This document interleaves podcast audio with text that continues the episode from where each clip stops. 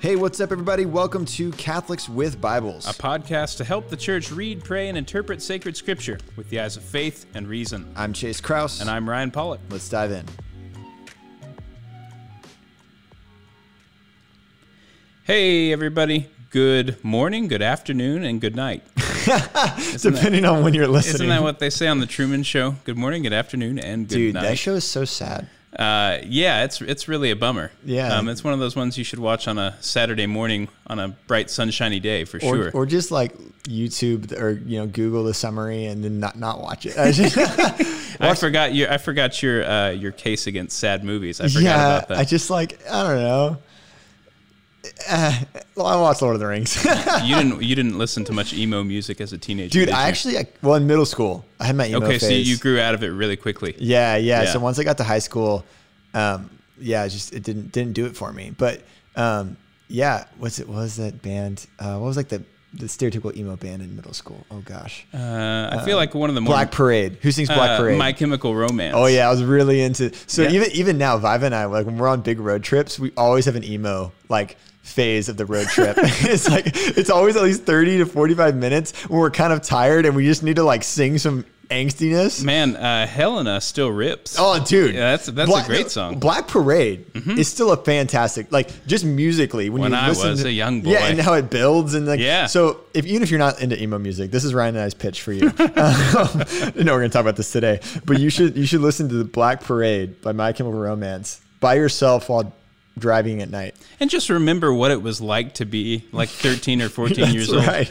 and how you would have thought, "Man, this is deep." At that time, there's a whole there's a whole Reddit page called "I'm 14 and this is deep." Have you No have you ever been there? No, it's, it's that's a rabbit hole. I don't know if I want to go. you, you you really should. It, it'll bring you back for sure. oh, the uh, it- angstiness, Yeah, it's just like quotes from Fight Club and Oh uh, and, and emo songs. You know what I mean? the angstiness of Acts. That's right. see what I That's did right. there? Is it is there any angst in Acts? There might be. Angst in angst in. It was just kind of fun to say. That's hard to say. What, Um, what's that? What's that called when two words sound like kind of alike but don't quite rhyme? It's a it's a linguistic thing. Anyway, no idea. I, I got I got you. Yeah. it's going to take me longer than we have here. well, to- that's to- fine. to We're gonna talk remember. about the next thirty minutes. Okay, everybody. Well, we are continuing on, soldiering on in our series on the books of the New Testament. And today, of course, we come to the Acts of the Apostles. And our word of the day, which I really forgot to make a clever transition Come to. on, man. Uh, let's see. Pentecost. Our word of the day is uh, Pentekostes, which is translated into English as Pentecost. It kind of sounds how it how it uh, it's a cognate there. Pentecostis. we should have seen what the what the last major feast day was like fifty days ago, and just like said that's why we're doing it because of Saint Athanasius' feast say, fifty days ago. Made some obscure connection there. that's right. Yeah. Uh, well, Pentecost. So, if you remember your Old Testament, Pentecost comes 50 days after Passover. So, God in the Exodus has delivered the Israelites from Egypt. And then, roughly 50 days later, they arrive at the mountain, uh, Mount Sinai, where they get the law and where they're reconstituted as the people of God. And so, a really cool thing happens, which we'll get to in the book of Acts, which, uh, in a way, recapitulates or repeats what happens in the Exodus. So, Yeah. um, but first, we got to do the nitty gritty business of author. Let's do it. Yeah. Who's the author of Acts? Luke? Luke. Hard stop. Yep. There's really, there's really not much more to say. I mean, Go re-listen to our Luke uh, podcast, and then that's the answer. is, is there a, a less controversial authorial? I really don't think so. I, I, mean, yeah. Who who is going to argue with that? let's fight Hebrews, and then we'll get you know. yeah, Hebrews nobody knows, but like Right. Acts, there's like no debate at all. Come on, yeah, very and- clearly And Luke. basically, once again, go back and listen to our Luke podcast, and you'll know we have a whole section on on date and stuff. And so our answer to the date of this is, well, it's right after Luke. Yeah. sixty to eighty is what Somewhere- I'm somewhere somewhere somewhere, around in there. Uh, also addressed to Gentiles throughout the Roman Empire. There doesn't seem to be one specific audience. No, yeah. to the Acts of the Apostles. Yeah, and one thing too, I think, I think I don't know. I took for granted, and I don't know if you took for granted, right? But I think a lot of times people take for granted that Jesus rolled around and hung out with people for forty days after the resurrection. Yes, Like I feel like in my brain growing up was always like resurrection, some partying, bye bye Jesus. Like you know, like it was like a week later or something like that, or a couple days later. But it's like, can you imagine just hanging out with the Lord of the universe in his resurrected, glorified body for forty days and still being a coward? Yeah, well, that's that's one cool distinctive about Acts is that the apostles really go from being kind of wimpy, lame, losery dudes to being heroes, to being Yeah. rock stars. So, um, yeah, we'll, we'll we'll tell you how Yeah. that goes. So don't forget, Jesus like taught and expounded upon the Gospels. That's not written in the Gospels for 40 days. So this whole sola scriptura thing doesn't doesn't quite doesn't quite play out with Man, that. the Jerusalem, the Jerusalem Council is going to put the nail in that in that coffin, but Yeah. uh, we'll get there. So in chapter one, we have the intro. We have the little prologue to Theophilus, just like Luke, and then Jesus promises the Spirit.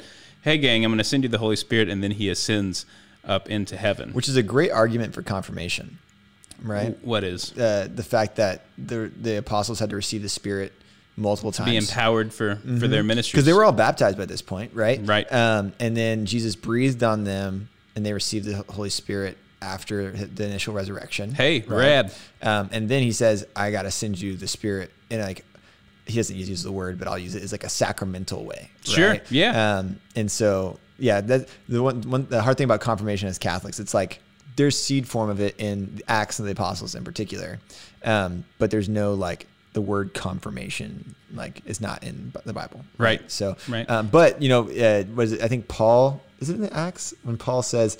Uh, they had been baptized in the name of Jesus, but he had not yet received the Spirit. They didn't know who the Holy Spirit was. Yeah, so Yep. that's Mhm. that's another kind of seed of confirmation there, right? So definitely a sacrament that evolves throughout church history for Yeah. sure in terms of what it means, and it's not really as clear cut as the Eucharist or baptism for sure. I wish it was, and make my super sessions on Sundays uh, a little bit easier for you. Super sessions. That's right. You got to name them some fun stuff. We're doing Mario Kart too.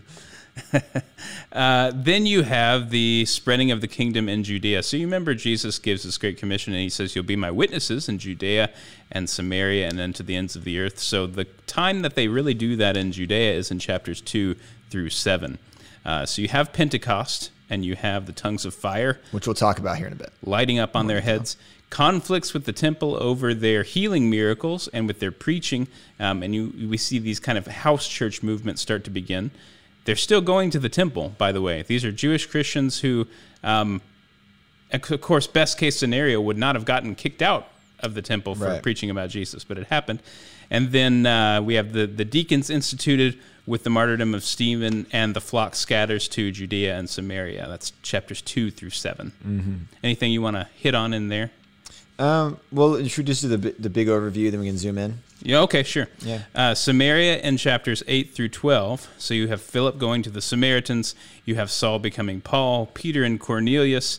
Uh, the church founded in Antioch, the, f- the first place that the people of God are called Christians, little Christs, led by Barnabas and Paul, and missionaries are sent out.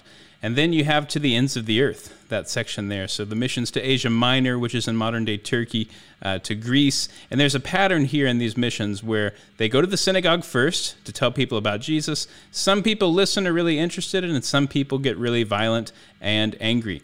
The Jerusalem Council in 15 happens over the new Gentiles coming in and what to do about circumcision. Then you have Paul going to Philippi, Athens, and Ephesus, talking about how Jesus is king, getting himself variously arrested here and there.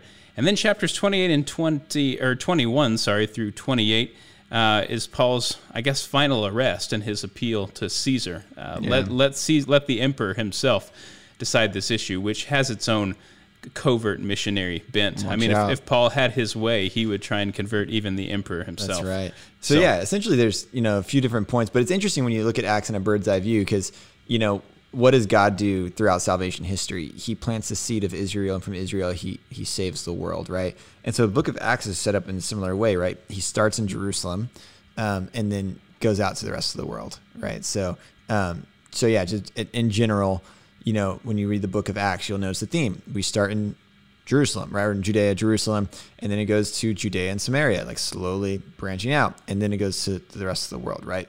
Um, because God has to save the ten lost tribes who are not Mormons in New York. Just in case anybody listening to this was worried about that. That's right. Yeah, they're not. They're not. oh no! What about the They did They didn't cross the land bridge and end up in New York. What happened to that that sweet sweet land bridge? Yeah. So uh, a few things, you know, uh, Ryan and I were talking about zooming in on here. There's a ton we could talk about, but uh, just chronologically, um, we should talk about Pentecost a little bit here, um, just because I feel like it's a.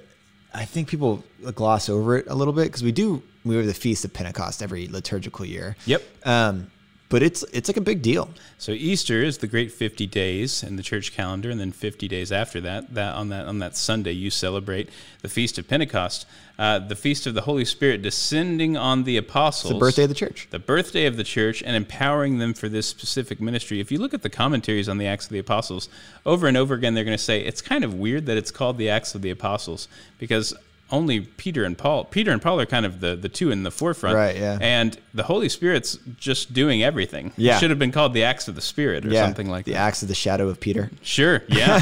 Absolutely. Yeah, so it's it's pretty cool because also when you look at, um, and you're have to forgive me because I forget which chapter of Ezekiel it is, but in Ezekiel there's a prophecy um, where he alludes to this like fiery heavenly temple um, that that will come about when God reconstitute the kingdom of Israel, um, and so it's really beautiful because when you look at Pentecost, right, the tongues of fire coming down and and resting on it. You see that connection with with Ezekiel where you know it's not a literal like temple made of fire, right, but rather it's the temple made by the Holy Spirit, right, temple not made with human hands. Um, And again, the connection to the Exodus in Sinai with the uh, the fire and the smoke engulfing the, Right. the mountain and all of that yeah. good stuff. And what's the first thing that you know Peter does? He he he literally converts three thousand people. you know, Yeah. it's like it's the fruit of the. If, if you want a fruit of the spirit, Peter, mean- Peter, who in the Gospels couldn't even be bothered to say, "Yeah, Jesus is my friend," tur- Right. turns around and converts three thousand people in one sermon. It's pretty I actually heard uh, I was on a retreat this past weekend, and I did I've never heard this, but apparently there's a tradition. Um, so take it or leave it. Uh, that Saint Peter um, used to weep every day um, after Pentecost, um, and the tradition holds that initially it was f- for sorrow for his betrayal of Christ, um, and then it turned into um, weeping for joy for like God's mercy, like as he deepened in his faith, kind of thing. I could see it. Um, Yeah, and so even like so, the, quote unquote, the tradition holds that there was constantly like uh, tear marks on his face, like from like smudged of dirt and Are stuff. uh, do we have iconographic oh man, evidence of that? I'm gonna I- look. I'm gonna go home and Yeah, look at some I Peter there. icons. I hope there is. Yeah, Peter yeah, yeah.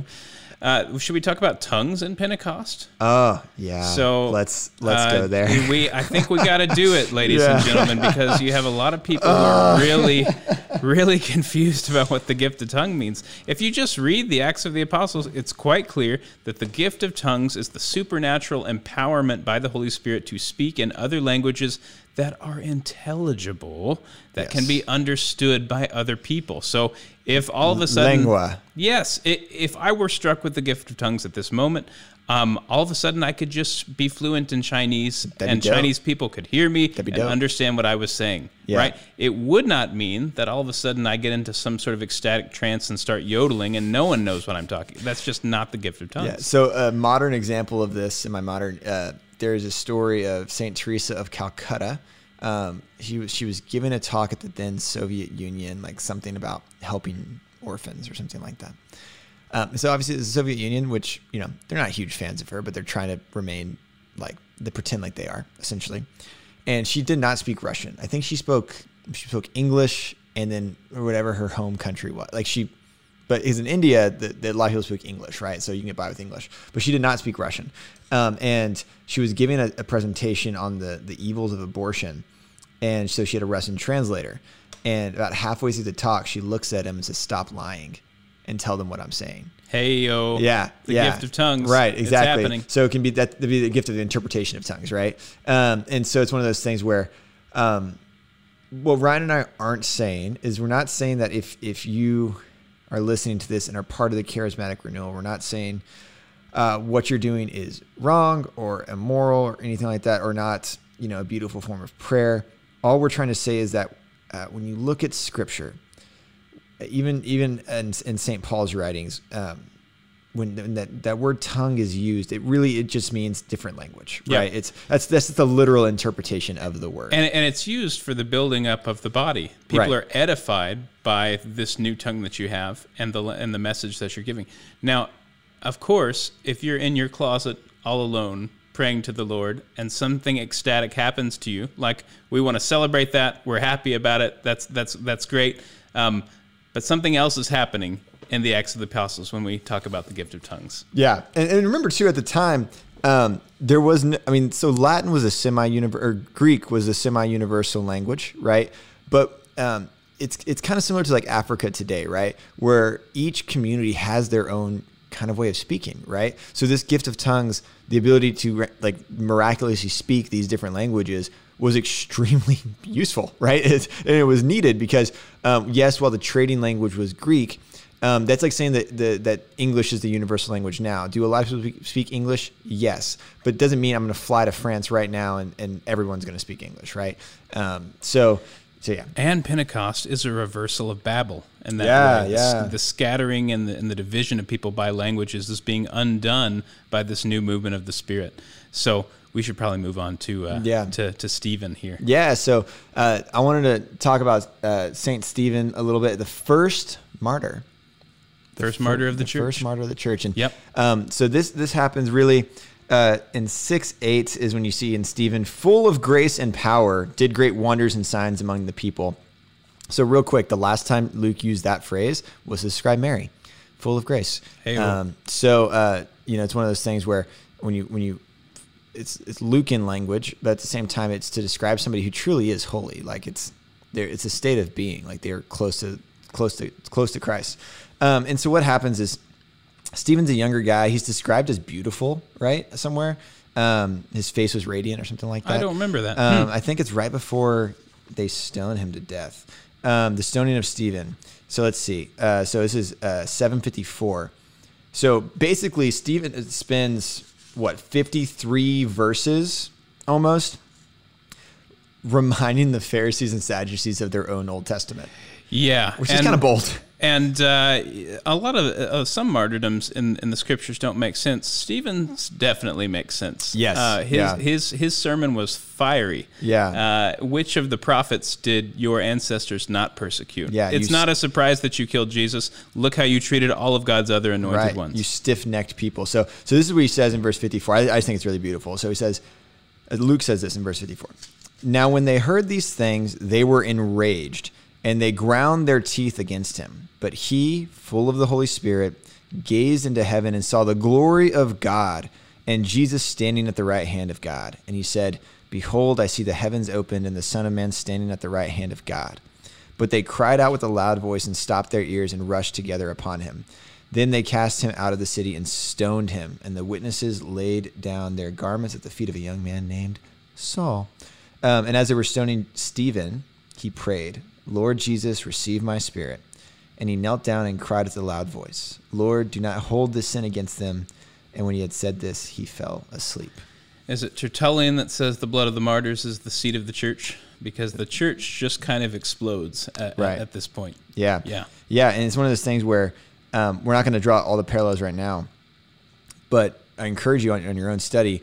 So read Acts 7, but in particular 54 through the end of the chapter, and then compare it to um, the crucifixion of Christ. Yeah. Right. I mean, there's, I mean, there's intentional parallels there, right? Mm-hmm. Luke is trying to show his readers and us that if you want to be like Christ, th- then this is the way to do it, right? You, you need to die for him, right? Mm-hmm. Yep. The way he died. Yep. And so, what's the last thing Jesus does? He prays for the forgiveness of his persecutors, right? And Stephen either was either saw the crucifixion happen or heard about it from from John the Beloved and was like, "Yep, that's what I need. I need to. I got to pray for these people." You know, that's what Jesus did. And uh, so, if you're cons- if if there are any fellows out there considering being a deacon, Stephen is your Yeah, he's is your man. Yeah, Yeah. he he uh, they had just the church had just instituted deacons at this point, and then uh, it falls to Stephen to represent them in a spectacular way. Yeah, and deacon just means servant too, right? So they're They were table waiters. Yeah, essentially, Um, they're they're there to help out at the at the Last Supper, at the mem- memorial of the Last Supper. So, um, an interesting conversation can be had about the role of deaconesses in the New Testament. Um, but that's a conversation for another day. But Uh, we'll talk about that when we get to Romans and Phoebe. good old Phoebe, Yeah, not yeah. from Friends. Yeah, sure. Not Phoebe from Friends. Which one is Phoebe? Is that Jennifer the- Aniston? No, no, no. She's the dumb blonde. Um, She's Yeah. like the goofy blonde that sings "Smelly Cat." Yeah, yeah, yeah. That's right. Um, that's one of those little '90s artifacts that I missed. Yeah, you're not missing anything. because my dad said that Friends will make you dumb, and so he wouldn't let me He's watch not it. wrong. Well, and it's crazy. Total side tangent, everybody. But like, it's crazy. I remember like my, my parents watching that show all the time growing up, and like being a kid, it was just on, right? Sure. So like, I don't, I don't think I was entertained by it, but like, I remember watching a bunch of them just because it was on.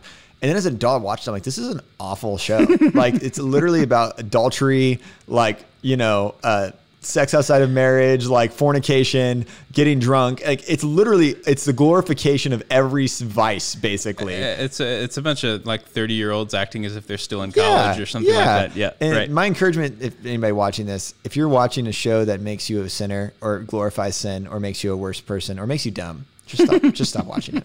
Um, I know That's it's our anti-commercial for Friends here. That's, funny. right. Yeah. All right. So uh, thanks be to God for Saint Stephen. That's then right. the, then the mission shifts to Samaria. Yeah. Judea, Samaria, the ends of the earth, in chapters 8 through 12. So Philip goes to the Samaritans and sees them. And then you have the conversion of Saul to Paul, which, Which- is not a conversion from Judaism to a thing called Christianity. No, But from a, a conversion from persecution of Christ to um, giving his whole life to support Jesus' mission. And one thing we have to really, I mean, we don't have time to dive into it today. Whole books have been written just about Paul's conversion. Yep. Um, but one thing we really have to remember, especially if, if you're reading Paul, all of Pauline theology stems from his encounter with Christ on the road to Damascus, right? Because what does Jesus say? He says, Paul, Paul, why are you persecuting me? Yeah. So all of Paul's language of, of the mystical body of Christ, incorporation to the body of Christ, many parts, all one body, all of that stems from his encounter and this and this saying that Jesus is, "Why are you persecuting me?" Right. So it, it's it's hard to over oversell how important Paul's encounter is on the road to Damascus, and there's a reason Luke included it is because you know he's a disciple of Paul. He knows how important this moment is for Paul. I mean, it changes everything, obviously, right? Yep. Yep. So that happens. And then uh, Peter, in a vision, he sees a bunch of animals being let down from heaven in a sheet. And he hears a voice telling, what a trippy dream Right. this must have been. and he hears God's voice telling him that all of these animals are now clean. And these were animals that uh, Peter, in his former life, could not have killed and eaten, which the dream, Yeah. the voice in the dream instructs him to do. So he eventually meets this Gentile God-fearer named Cornelius, whose whole household gets converted and all of that great stuff that happens name there. my next kid Cornelius. Cornelius be an excellent name. Come Corn. Yeah, corn, what's up? What's up, corn corn boy? what's up, cornhole?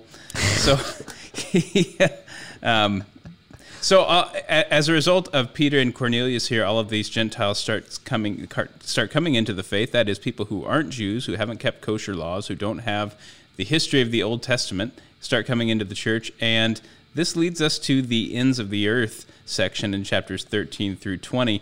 And uh, our next stop that I think we want to make is the Jerusalem Council, which is Yeah. called in part because we have to figure out as Jews what we're going to do with all these new Gentiles coming into the church. Yeah, that's something we've talked on the show a fair amount, but just as a quick refresher, um, if you don't understand uh, the controversy around circumcision, most of the New Testament's not going to make sense. Um, it's just, it's really not. It's really hard for us to imagine how controversial this yeah. is today, right? And, and so, but you can imagine, you know, going up to somebody, a grown man who's like 35 years old, and saying, "Hey, Jesus is resurrected from the dead. We have a Savior. It's so good. Like, repent, follow Him, and you'll be saved." Wow, that sounds really great. What do I need to do? Oh, you know, get baptized. And All then, right, I'll and- get and- baptized. yeah, Sounds easy, good. Easy enough. Yep. And then there's just a little minor surgery afterwards. uh, surgery? Yeah, snip, snip. Yeah, what? No, I'm good. Hard pass. Hard pass. Um, So circumcision, Yeah. going back to the earliest parts of the Old Testament, was the sign of the covenant. Now baptism eventually comes to to replace it in the church, and of course baptisms for everybody, male and female, baby and everybody in be, ninety year olds and nine month olds and everybody in between. So. Yeah. Um, But it's also a con- is controversial because um, there was two lines of thought, right? Because you you also had a lot of Gentile converts who weren't told, and then the circumcision party was coming in being like, "Wait, no, you're not actually saved yet. You're not actually a Christian yet because you're not circumcised." Right. And then you had these, and that's what Paul addresses a lot, a ton, right? Paul is trying to come in and and you know. Um, redo the damage that's been done. Like these people have, are potentially losing their faith. You know, saying I can't go through with this. Right? Um, souls souls are at stake. Right? So for Paul, this is a huge deal. Um, and so so yeah, it's it's really hard. Uh, you can't you can't over exaggerate how, how much of a controversy this was because the church was literally on the line. Right? I mean, is going to be a church made of Jews or a church for the world, essentially, Yep. right? Yep. I mean, that's Uh, the analogy that I've used in my Sunday morning class that I'm teaching right now, when we talked about this recently, was uh, you can imagine like the the black and white school integrations that Yeah. happened in our country some 50 years ago. Like, how are you going to get these two groups of people? To get along together through their whole lives, they've been taught that they ought to be estranged from one another. It's a very similar thing that's happening here in the early church. Yeah. How can we get these people together under one roof on the same mission? yeah, and, and you know, and kind of t- in today's context too. There, every once in a while, I see debates amongst even faithful Catholics on you know whether or not you should circumcise your sons and all these things. Um, and so, I- I'm speaking as somebody who's researched this, and fair enough. Going to time some like moral theology into this, but also this is just a little bit opinionated, so take it with a grain of salt. Um, there, on one side of the argument is you shouldn't do it because it's a form of mutilation, right? That's that's the argument on one side. The other side, other extreme that I think is, is wrong is no, you have to do it because you have to for whatever arbitrary reason. Um, both of those I think are incorrect, right? I think the virtues and the mean. The reason the first one's wrong, it's not a form of mutilation, and the reason I don't believe it is is because Jesus was circumcised and so mutilation the church defines as a grave mortal sin right so if, if you say it's mutilation that means that mary who is conceived without original sin who is sinless performed an act of grave moral evil on jesus. Right, right. and you can't can say just that. dismiss that one yeah you can't Yeah. say that. So it's not mutilation right? Um, and then on the other end we also don't have to do it. It's, it's not paul makes that abundantly clear. The council of jerusalem makes it abundantly clear which we're about to talk about in more detail here. Um, but we don't it's not you're not morally obligated to do it So the council gets together. They say, What are we going to do about all these Gentiles coming in? Do they have to get circumcised or not? The apostles take counsel together with the presence of the Holy Spirit, and they say, It seems good to the Holy Spirit and to us not to lay this law upon you. You'll notice, for, for if I doubt there's very many fans of sola scriptura in, in, in, in the crowd here, but nobody says this is what this is what Jesus told us to do. Nobody says, um, as the scriptures have always said, they're making a very clear, intentional distinction here between the old covenant and the new. And they do it by virtue of their apostolic authority with the presence of the Spirit in their midst. Yeah. And what was really cool for me as a former Protestant was to realize okay, wait, that's how the church has operated for 2,000 years literally now. every major dogmatic decision is Yeah. is- has gone back from the first council Right. of Like what? Jerusalem. Okay, okay, a new moral ethical issue arises in the church. What do we do? You look to the heirs of the apostles. It's, That's we've right. never stopped having. Uh, the church is at 21 ecumenical councils now. Yeah. Well, you know, if my- if my math is correct, well it depends who, so our orthodox brothers and sisters think the last one happened in 10 whatever yeah Yeah, so sure. according to them the past thousand years there has never been an ecumenical council Yeah. because they weren't invited Sure, they're always invited. that's right they just never come Yeah. um, but yeah. Uh, but uh, no, this is how the church decides things in council together with the Holy Spirit to help us figure out and adjudicate between these moral ethical questions that come up in our lives. and So- another interesting thing too is is where does the buck stops? The buck stops with peter right? So it's Yeah. going a little papal authority too. Yeah, they, there's much debate there's argument both sides make their case and then peter stands up Yep. and then there's silence. Yep. And Peter says, "This is the decision of the church." Right now, Peter is not speaking ex cathedra. Right? Is it so? Ex cathedra being um, From the chair. from the chair of Moses or, or Peter, right? Uh, where the, the and the Pope's only done that three times in hu- human history. So when you hear talk about the infallibility of the Pope, it's speaking about ex cathedra statements, which there's only been three of in the past two thousand years. So anyway, you should look that up. But anyway, that's a different conversation. So, Council of Jerusalem, very cool. Uh, Paul keeps getting arrested. Um, on beating his the crap out of him, Uh, too. yeah, on his way to Rome in chapters 21 through 28, uh, he gets a bunch of Jews mad at him, and the Jews appeal to the Roman authorities to try and get this guy arrested on charges of treason or sedition. And the Roman authorities kind of look at it and go, uh, "This seems like a religious debate." then they find out he's a Roman citizen. and We're not like, so, "Oh crap!" Yeah, and they're like, "We'll beat him up if you want to." And then they're like, "Oh, he is a Roman citizen. What are we going to do about that?" All of this is part of Paul's kind of like the Bond villain who gets captured on purpose, you know, to in order to to work out his grand plan here. He's like right. the, the Joker, I guess. Like that was my plan all along. That's right. but, but he's going to use all of these arrests as missionary opportunities con- to continue to spread the gospel throughout the empire, which is which Yeah. is very cool. So I think you know, kind of wrapping up the conversation here on Acts, we're about almost out of time. Um, Acts is a very important book. Um, it's and it's easy to read. It's not confusing. It's Luke is really just trying to tell you the facts. Very right? straightforward Yeah. narrative. Um, but and I will say that uh, most of Paul's writings will not make sense without having Acts as a background. Um, Because allegedly he writes, Paul writes most of his letters from prison, the prisons that we hear about Right. in the Acts of the Apostles. Yeah, Yep. yeah. So um, if you ever try to read Paul and you're like, I don't really know what's going on, uh, one, Paul can be really hard, but two, know the book of Acts better. Yep. It'll kind of lay that foundation and know that history a little bit better. Do we have any further reading recommendations? Dude, I really don't. You don't? Not really. sure you do. Uh, what are you what are you what are you working with here? Um, I mean, this is just my good old uh, Ignatius Catholic Study Bible. I gave So, I gave a little commercial for that the other day in my Sunday class. Oh, good. I Um, mean, it's, I mean that's what. So yes, that's what I'm using to study Acts. Like, and I use like Logos for Bible software. Um, Yeah. But uh, I want to make another Craig Keener commercial. He oh, ha- good old Craig. He has a four volume, Whoa. four thousand word commentary Shut on up. the on the Book of Acts. Came out like six years ago. So um, I mean, it's gonna it's gonna take up your.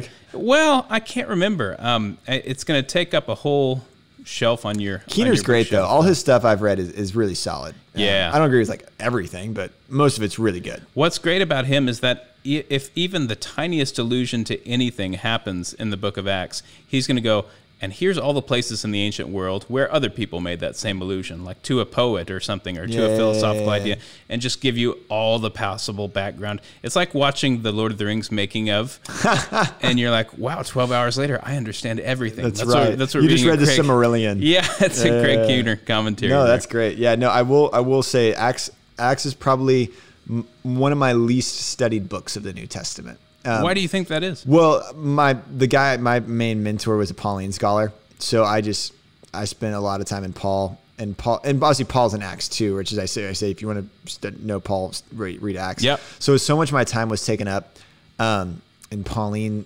uh, letters and Christology. Um, even Gospels, like I'm, I'm, I'm more comfortable with Paul than the Gospels. Huh. Um, yeah, just because my main mentor was a was a Pauline scholar, so that's we just did a lot of Paul. Um, not not that we didn't do everything else too. Sure, yeah. Right, but it's just the, the emph- emphasis was on that syllable, right? Um, Yeah, yeah, yeah, yeah. Whereas my other mentor, Dr. Barber, he was a historical Jesus scholar, so he did a lot of Gospels. Dr. Michael Barber, if you're listening to this, um, I love you. You're you're a hero. We think you're right. super cool and neat. That's right. Um, but anyway, so mea culpa on that one. I should study Acts more. We're doing this series, friends, because we need to learn the Bible better too. That's right. That's what this is all about. this is keeping uh, Ryan and I accountable and studying all did the you know? time. Did you know this show is called Catholics with Bibles? That's, That's kind of the whole point. That's right. Yeah. Uh, well, cool. Uh, so I think that about wraps it up for today. Um, so it is Thanksgiving week. So hope you're listening to this. Happy Thanksgiving, everybody. Eat some turkey for us. Yeah, and some sweet tater casserole. Sweet. Ta- I'm not a huge sweet potato guy. Uh, you had mine the other day, didn't you? Mm, probably not. I probably Oh, I probably brother. avoided it because the marshmallows on top. No, yeah, they shouldn't have called it a casserole. It's, it's like it's like pie or pudding. It's hardly a casserole. Yeah, that's right. I'm, I, I can give you some pumpkin pie. Watch out. Pecan pecan pie? Pecan no, pie? no, no. only pecan, pumpkin. pecan pie, not pecan pie. Pecan- anyway, pecan- we're gonna wrap up the show now. we'll see you next time. Happy Thanksgiving, everybody. God Bye bless. bye.